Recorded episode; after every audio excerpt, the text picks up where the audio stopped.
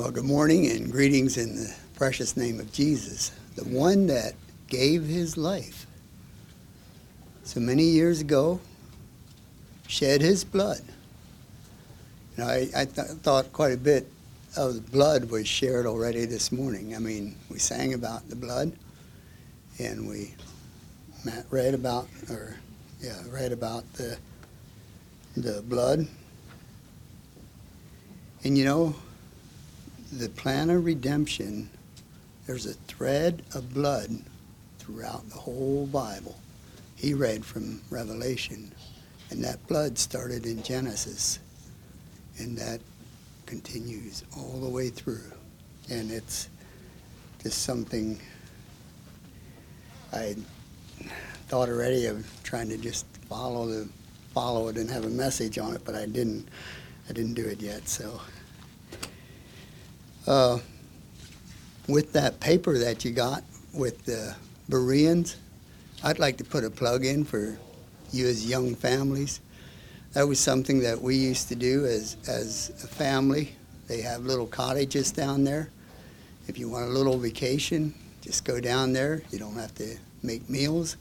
You can get meals there, rent a little cabin, a little cottage, and uh, yeah, just enjoy the Thursday evening through Sunday evening.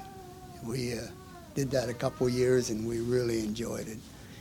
And uh, the children made a lot of friends as well. So yeah, I'd encourage you to do that. This morning, thinking of a message, there's when you think of communion, um, the old old story. But it's something that I hope we never lose the newness of it or the seriousness of it. Was it necessary that Jesus went to the cross for you? For me? Yes, it was.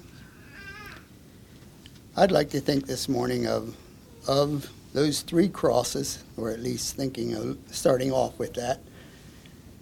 When we think of his suffering and his death, we know the account. I'd like to read it from Luke 23. I'd like to read from 32 through 46. Luke 23, 32 through 46. But I have prayed for thee. No, I'm in the wrong one. I thought it didn't look right. Did I say 22? 23, 32. And there were also two other mal- malefactors led with him to be put to death. And when they were come to the place which is called Calvary, there they crucified him, and the malefactors, one on the right hand and the other on the left. Then said Jesus, Father, forgive them, for they know not what they do.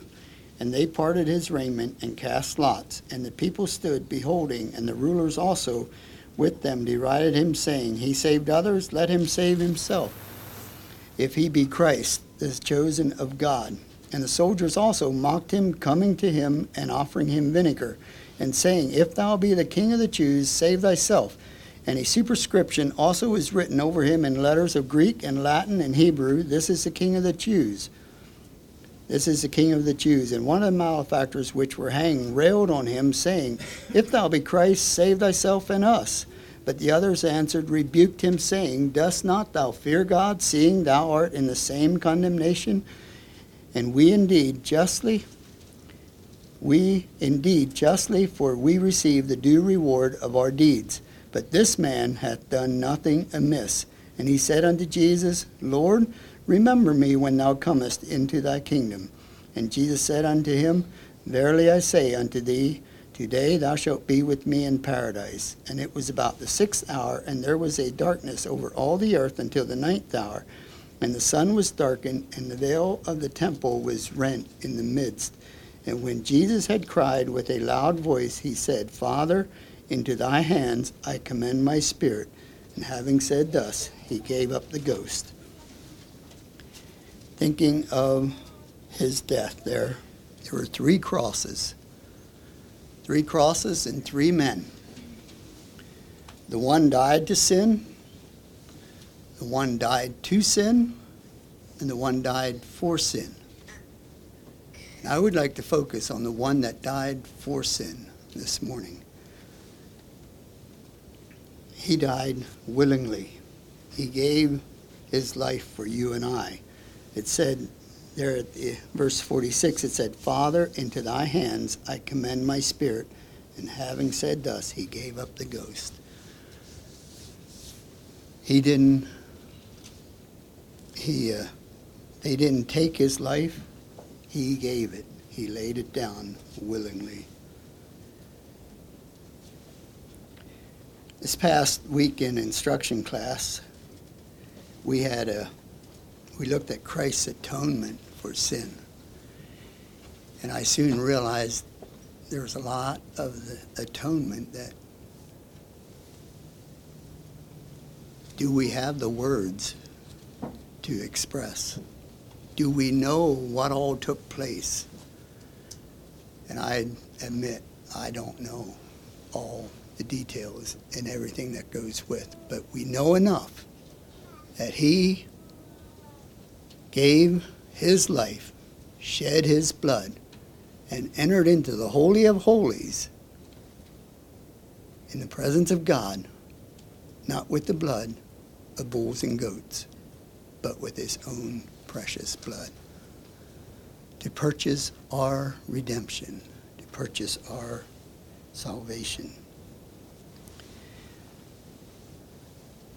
So in our in instruction class, uh, the lesson before, they taught they uh, learned about the sin, and then we just reviewed that a little bit. How man deserves death because of our sin. The only way we can escape it is if God pardons us, or if He uh, forgives us, and we know that it was through the blood. Without the shedding of blood, there is no remission of sins or no forgiveness of sins. So we know that the only way that we can be pardoned is through the shed blood. And then Christ was obviously the one who died for us and shed his blood. And God accepted Christ's death and blood as a substitute for us. Those were the passages that we looked at. And then in the closing, there were two words that that it said review, and it it talked about the two words were advocate and propitiation. Propitiation is a big word. I have a hard time saying it, but that is the word that I would like to look at somewhat. Advocate represents us before God that he personally stands in our behalf when we are repentant and believe on him. I'd like to read the verses of these two, uh, where these two words are used together. In 1 John 2, familiar passages, but I'd like to read them anyhow. This was John after he he said about uh, God is light and in him is no darkness. If we say that we have fellowship with him and walk in darkness, we lie and do not the truth. But if we walk in the light as he is in the light, we have fellowship one with another, and the blood of Jesus Christ, his Son, cleanses us from all sin. If we say that we have no sin, we deceive ourselves, and the truth is not in us. If we confess our sins, he is faithful and just to forgive us our sins and to cleanse us from all unrighteousness. If we say that we have not sinned, we make him a liar, and his word is not in us. And chapter 2 says, My little children, these things write I unto you, that ye sin not. His desire is for you and I that we would not sin this idea of sin here, the word sin here, is missing the mark. He says, I write unto you that ye should not miss the mark. But if any man misses the mark, we have an advocate with the Father, Jesus Christ, the righteous, the one who is holy, the one who is righteous. He is the one that will come alongside of you and plead your case to the Father. He has a right because he is righteous. And he was he was man, he is man, and he is God. We we looked at that as well in Sunday school or in uh, instruction class. We have an advocate that comes alongside and pleads our case. And then verse 2 and he is a propitiation for our sins, and not for ours only, but also for the sins of the whole world. The definition that was given in our book says God's righteous wrath against us because of sin could be turned away because of the sacrifice of Jesus Christ. God's righteous wrath could be turned away. No. God's righteous wrath against us because of sin could be turned away because of the sacrifice of Jesus Christ. That is what propitiation is, or what the book that uh, our instruction class book shared. Another one is simply turning away wrath to end displeasure. It is turning God's wrath away from us. With the word propitiation in the English form is only found three times in the Bible. In 1 John 2 2 and then 1 John 4 10. It says, Herein is love, not that we love God, but that He loved us and sent His Son to be the propitiation for our sins. And the other one is found in Romans 3:25 whom God has set forth to be a propitiation through faith in his blood to declare his righteousness for the remission of sins that are past through the forbearance of God.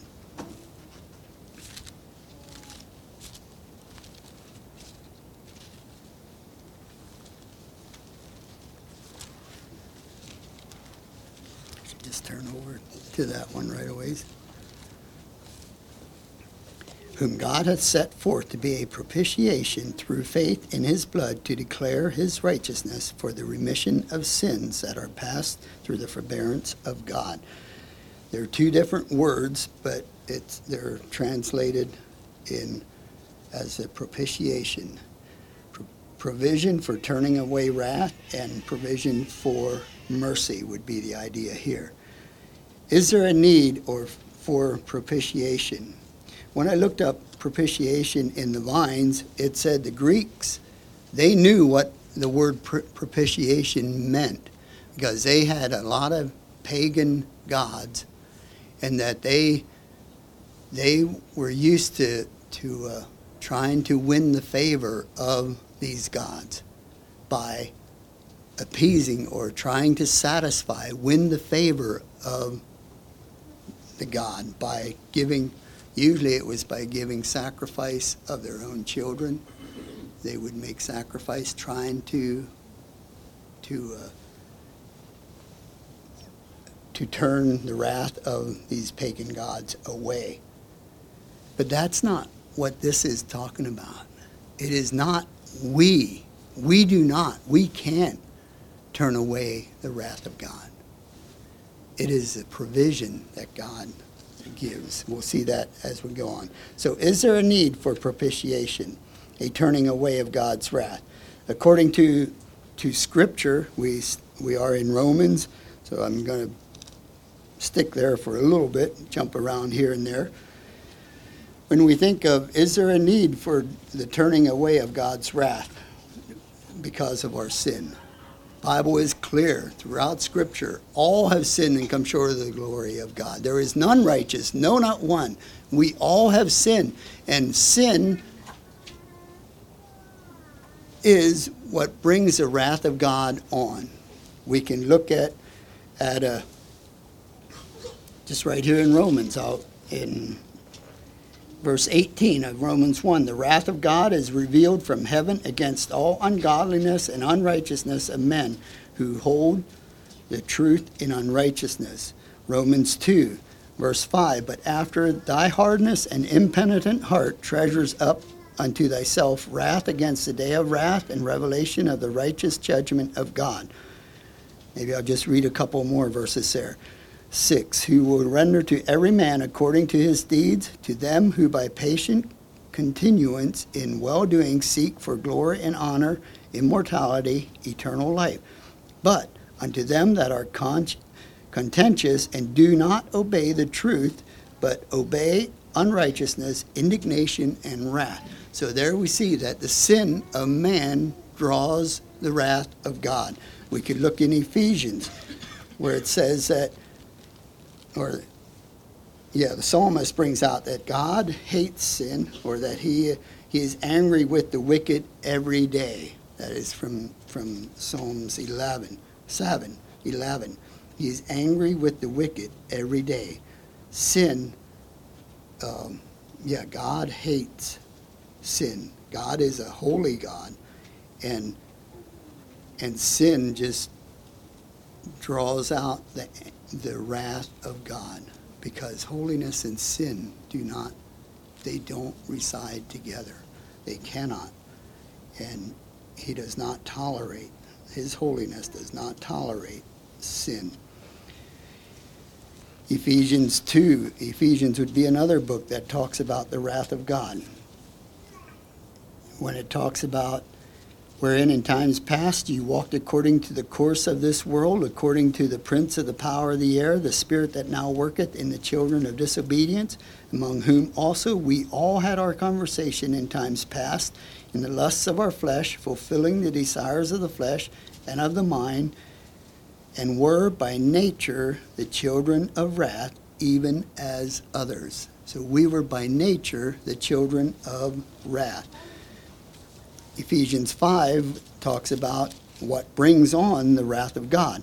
And it says, verses 3 through 6 talks about, well, we have the, but fornication, all uncleanness or covetousness, let not be once named among you as become a saint, neither filthiness nor foolishness, talking nor jesting, which are not convenient, but rather giving of thanks.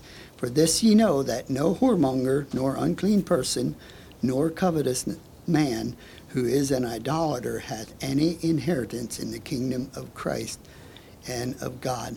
Let no man deceive you with vain words, for because of these things cometh the wrath of God upon the children of disobedience. We see how, how sin in our lives draws the wrath of God. And, and so, do we need someone to turn away God's wrath from us? We sure do.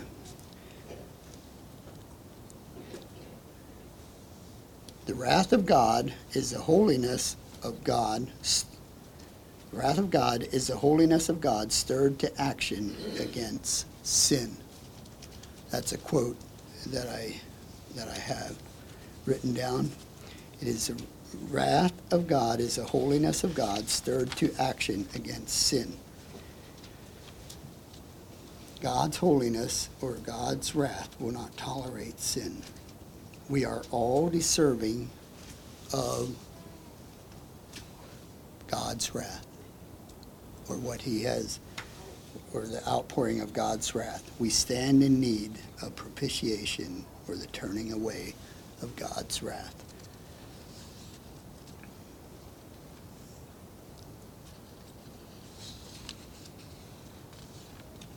Our great need is propitiation, the turning of God's wrath.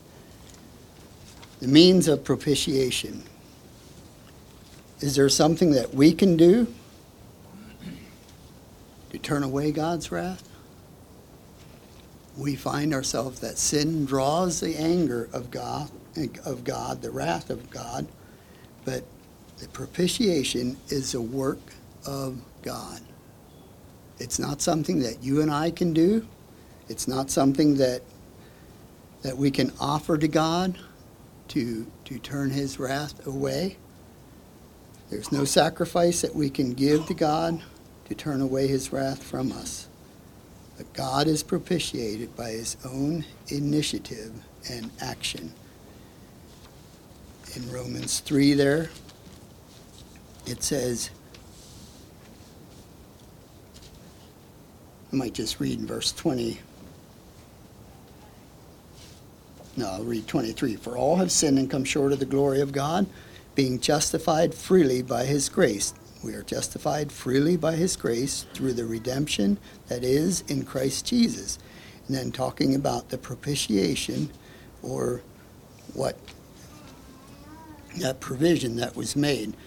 When God hath set forth when God set forth Jesus Christ to be a propitiation through faith in his blood, to declare his righteousness for the remission of sins that are passed through the forbearance of God, to declare, I say, at this time his righteousness, that he might be just and the justifier of him which believeth on Jesus. Last Sunday, we heard a message on God's love. We think of the wrath of God, we think of the holiness of God. A couple weeks before, we heard a message on the holiness of God. And when you are in the presence of God's holiness, you see your awful state that you're in if you are not right with God. You see the sinfulness and so we have God's holiness and God's justice or his wrath. And then we have also on the other side God's love and his mercy. They are characteristics of God, who God is. He is holy, he has wrath, he is he is uh, righteous. He is love. He is mercy. And I like that verse that where the other word or the where propitiation is in. It says it is not. Why can't I?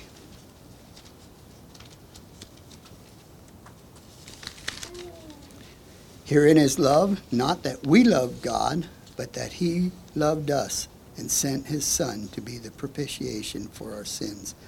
It is because of his love for us that he sent his Son to be that propitiation. Or another word there would be the atoning sacrifice for our sins that would turn away the wrath of God it was because of his love. We have okay, so we have his love and we have his his holiness and his justice and we have love and mercy on the other side. So and we are in between or we are separated because of our sin. When we think of of, uh, of the very first sin in the garden, it wasn't long until or after that Adam and Eve had sinned that he showed his love, his heart of love, and his mercy as well. It was just a couple verses after the fall that he promised that. Uh, I should know that verse as well. He said, I will put enmity between thee. No. Yeah enmity between thee and the woman, and between thy seed and her seed. It shall bruise thy head, and thou shalt bruise his heel.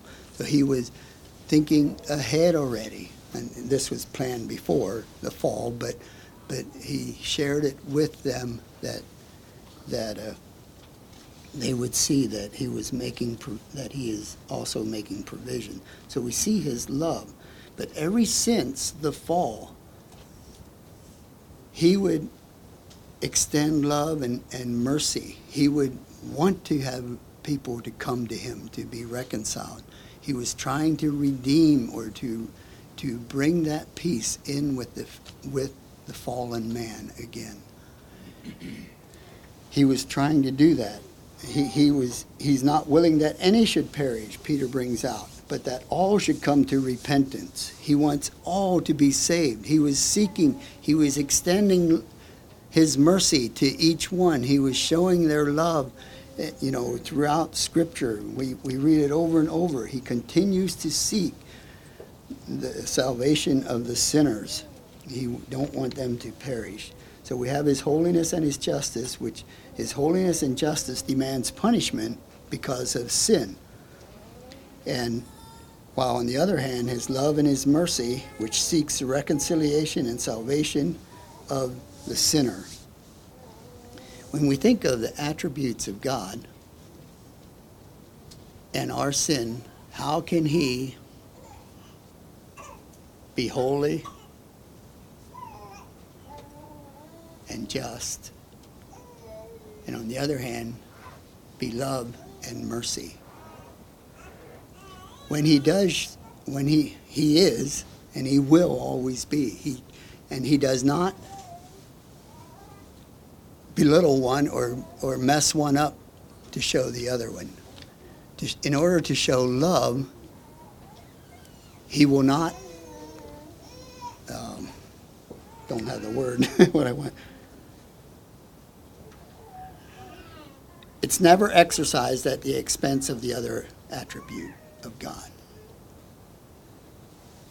He needs to show his love and also his holiness. It will go together. They do not interfere. So when we think of the state that man is in, how can a holy God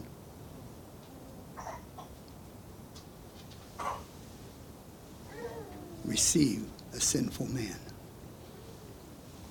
A just God be consistent with the holy character and yet be merciful to me, a sinner.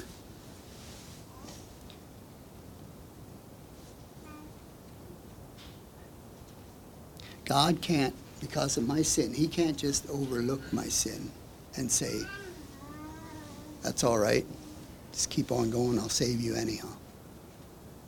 That wouldn't be justice that would be like our laws or the land or the, the justice of our land. It, it, it, there isn't justice. But no, he can't do that because of his, yeah, it wouldn't be just. It would be like the judge that would let the criminal go free without punishment. But God, it says in this verse, whom God hath set forth to be a propitiation through faith in his blood, he took the initiative and sent his son, set his son forth, or set him for everyone to see for the propitiation and shed his blood. Holiness and justice are maintained and satisfied by making that provision, by giving his son. And yet his mercy is extended to those who turn away from sin and believe in the Lord Jesus Christ. It says, Whom God has set forth to be a propitiation through faith in his blood. The propitiation that God has given through Jesus Christ, he initiated and he gave that he gave Jesus Christ. Our part is faith. We need to have faith in that if we want, want it applied to us. So we see his mercy was extended to those who have faith in him or who believe in him.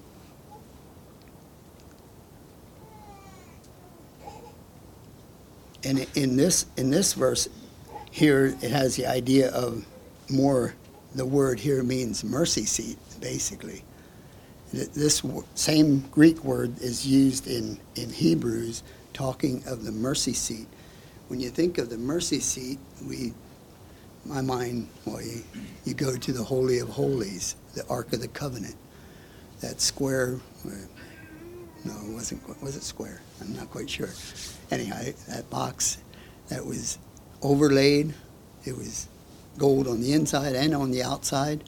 And in it, there was the Ten Commandments, pot of manna, and Aaron's rod that budded. And I think Hebrews talks about a censer. And uh, yeah, I, but anyhow, we have the Ten Commandments in there. And we know that when, and then there were two cherubims facing each other and looking down onto the mercy seat. Solid, pure gold. It was, it was made out of pure gold. And we know that there was only once a year that the high priest would go in there. Once a year, and that was on the Day of Atonement. And so he would go in there, but he had to go in with blood. If he would go in without blood, he would not come back out alive. He always took blood in there. And so he would, they would, first of all, he'd have to take blood in, of the blood of the bullock for himself and his, his uh, family or the, the priest. And then he would sprinkle that. I don't, I'm not quite sure where all, but I know he would sprinkle it on top of the mercy seat. And then he would, after he was, did it for his, him and the other of the priests, he would go out and then bring blood in of a goat that was chosen by Lot to be, be killed, and the blood was shed. And he would take it in and do the same thing, put it on the mercy seat. And between those cherubims is where God would meet. God would come down in the Shekinah glory in the cloud and would, would meet right there where the cherubims were facing each other and looking down on the mercy seat. The blood had been applied to that mercy seat. Underneath were the Ten Commandments that was saying sin needs to be punished. Sin needs to be punished. And it needed to be death for sin. And then with the blood applied, God would, the blood would turn the wrath of God away, and the children of Israel were, were freed or pardoned, or the, the sin was covered. After that, after that, he would go out, and then there was there was the other goat that was chosen as well. That wasn't chosen for the lot. He was chosen to be be the scapegoat, where they would lay all the sins of the children of Israel on, they would lay their hands on, and they would confess the sins, and they would send them out without of the camp and let it go to set it free. Anyhow, there's a lot more that could be said on, of that. But you know, it was all pointing forward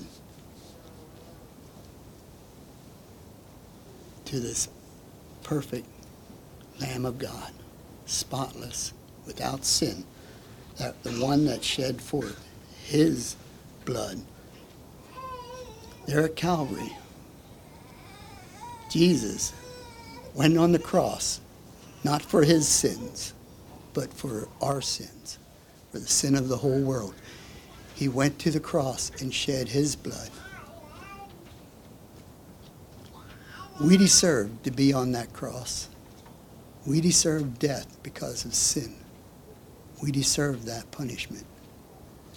But he took the punishment and paid that price for us. That perfect Lamb of God.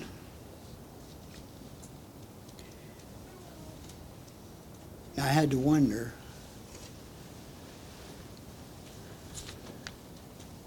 I don't, there's no scripture to go with this that I know of. But I had to think sin brings the wrath of God. Jesus bore our sins on the cross. Did the wrath of God go on Jesus?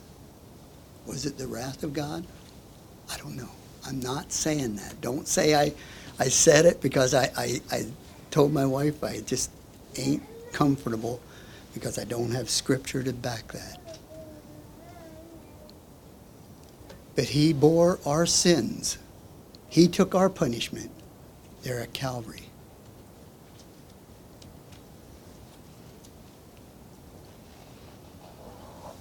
God's holiness, His justice, and mercy met at Calvary. There's a, there's a psalm. Um, oh, how does it go? Mercy and truth are met together. Righteousness and peace have kissed each other. That is what happened there at Calvary. Mercy and truth have met. The truth was sin needed to be punished.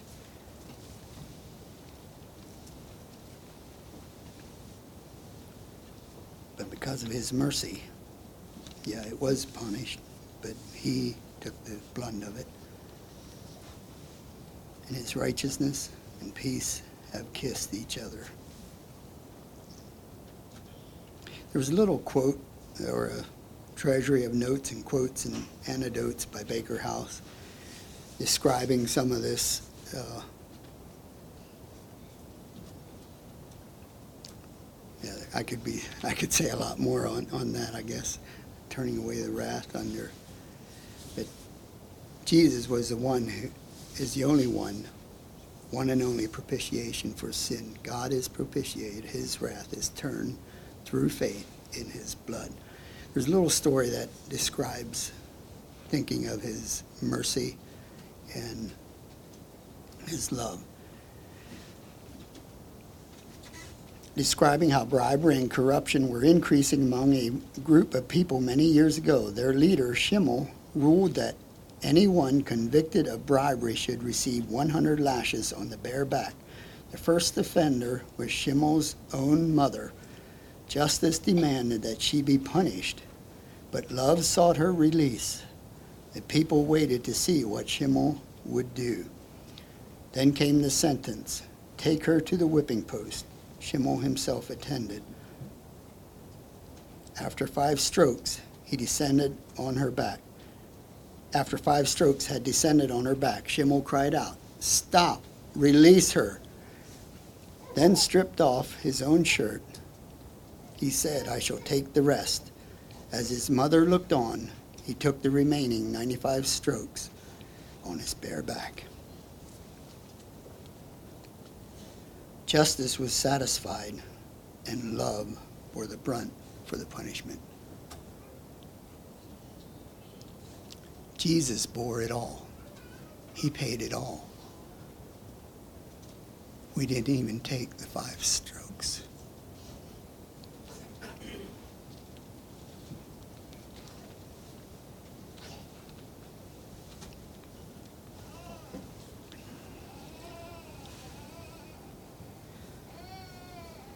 Jesus is the only one,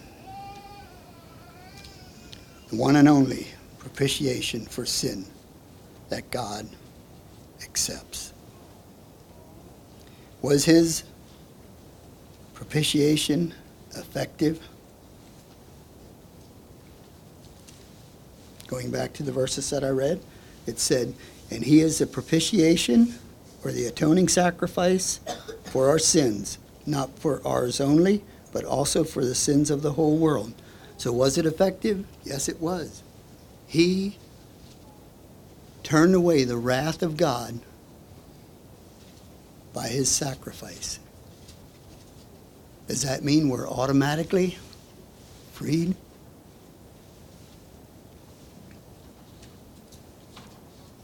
Does that mean everyone sins are taken care of? He gave his life once and for all. He, he gave his life as a sacrifice once and for all. And after that, he sat down. It was finished. He's not going to sacrifice his life again. It is efficient for all sin of the world. But if we want to make it effective, we need to do like there in Romans, where it said that by faith, or accepted by faith, that his blood did turn away the wrath of God. And it's only as we repent and exercise genuine faith in the Lord Jesus.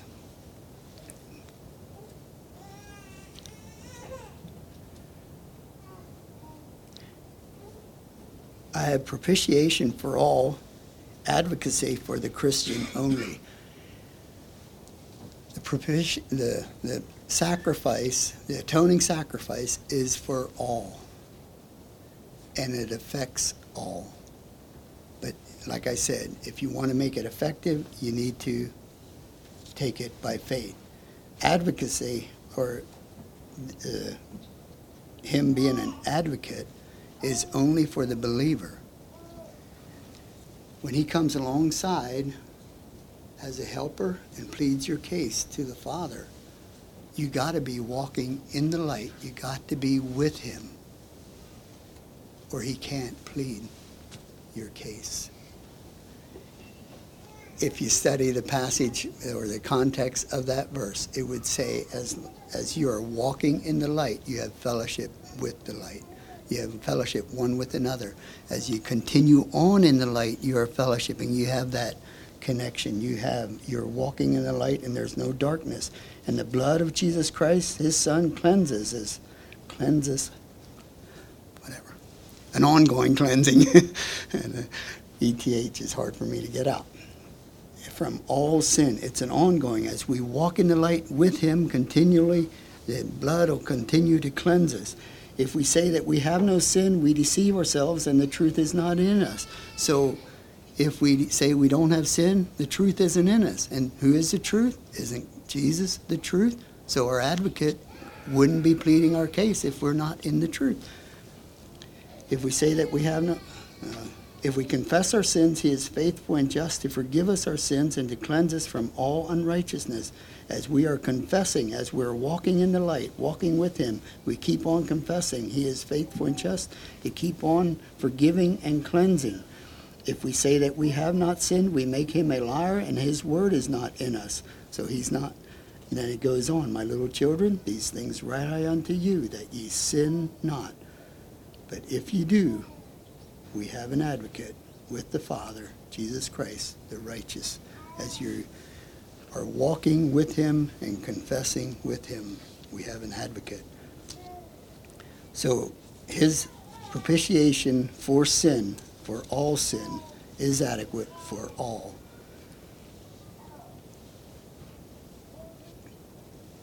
Paul was convinced of it. Going back to Romans, where he proved that all have sinned and come short of the glory of God. He says, For I am not ashamed of the gospel of Christ, for it is the power of God unto salvation to everyone that believeth, to the Jew first and also to the Greek. He was convinced. Do I know that he was convinced? If he wasn't convinced, we wouldn't have a lot of our Bible.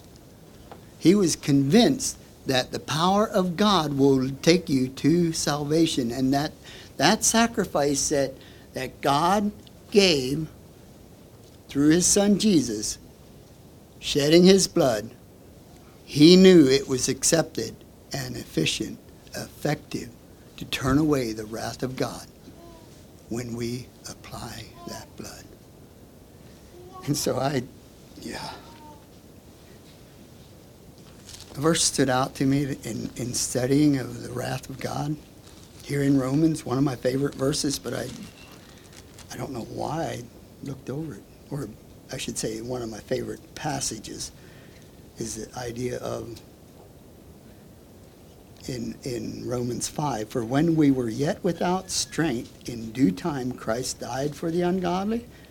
We were helpless, we were without strength, but Christ died for the ungodly. We weren't godly, for scarcely for a righteous man will one die, yet peradventure for a good man some would even dare to die. But God commendeth his love toward us in that while we were yet sinners, Christ died for us. While I was a sinner, he died for me.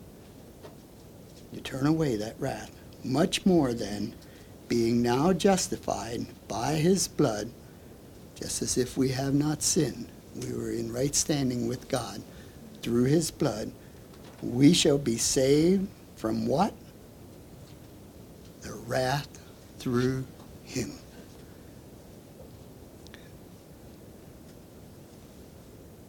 We deserve the wrath of God.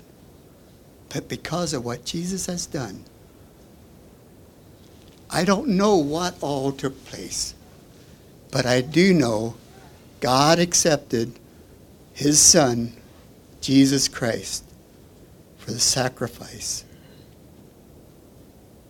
for our sin. The propitiation that turned God's wrath away from sinful man if we accept by faith the blood that Jesus took into the Holy of Holies to redeem you and I.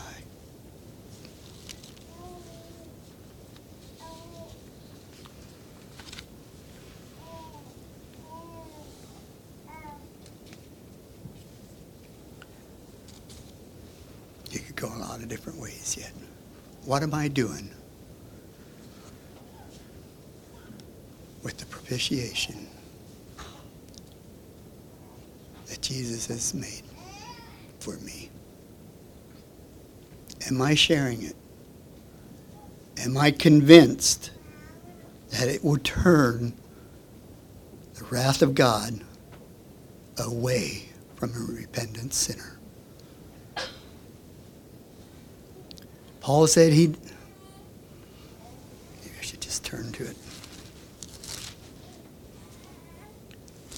I know where it is.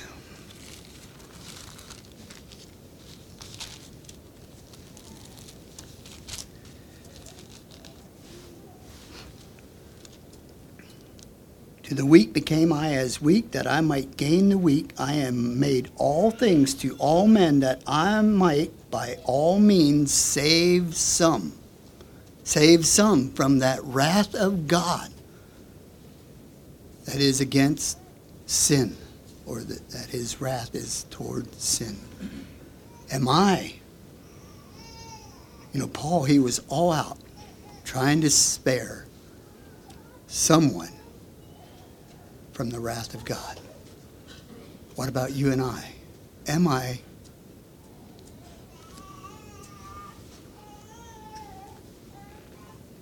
Or is it only for me? No, it's for the sin of the whole world. It's for all. Let's share it so others can be t-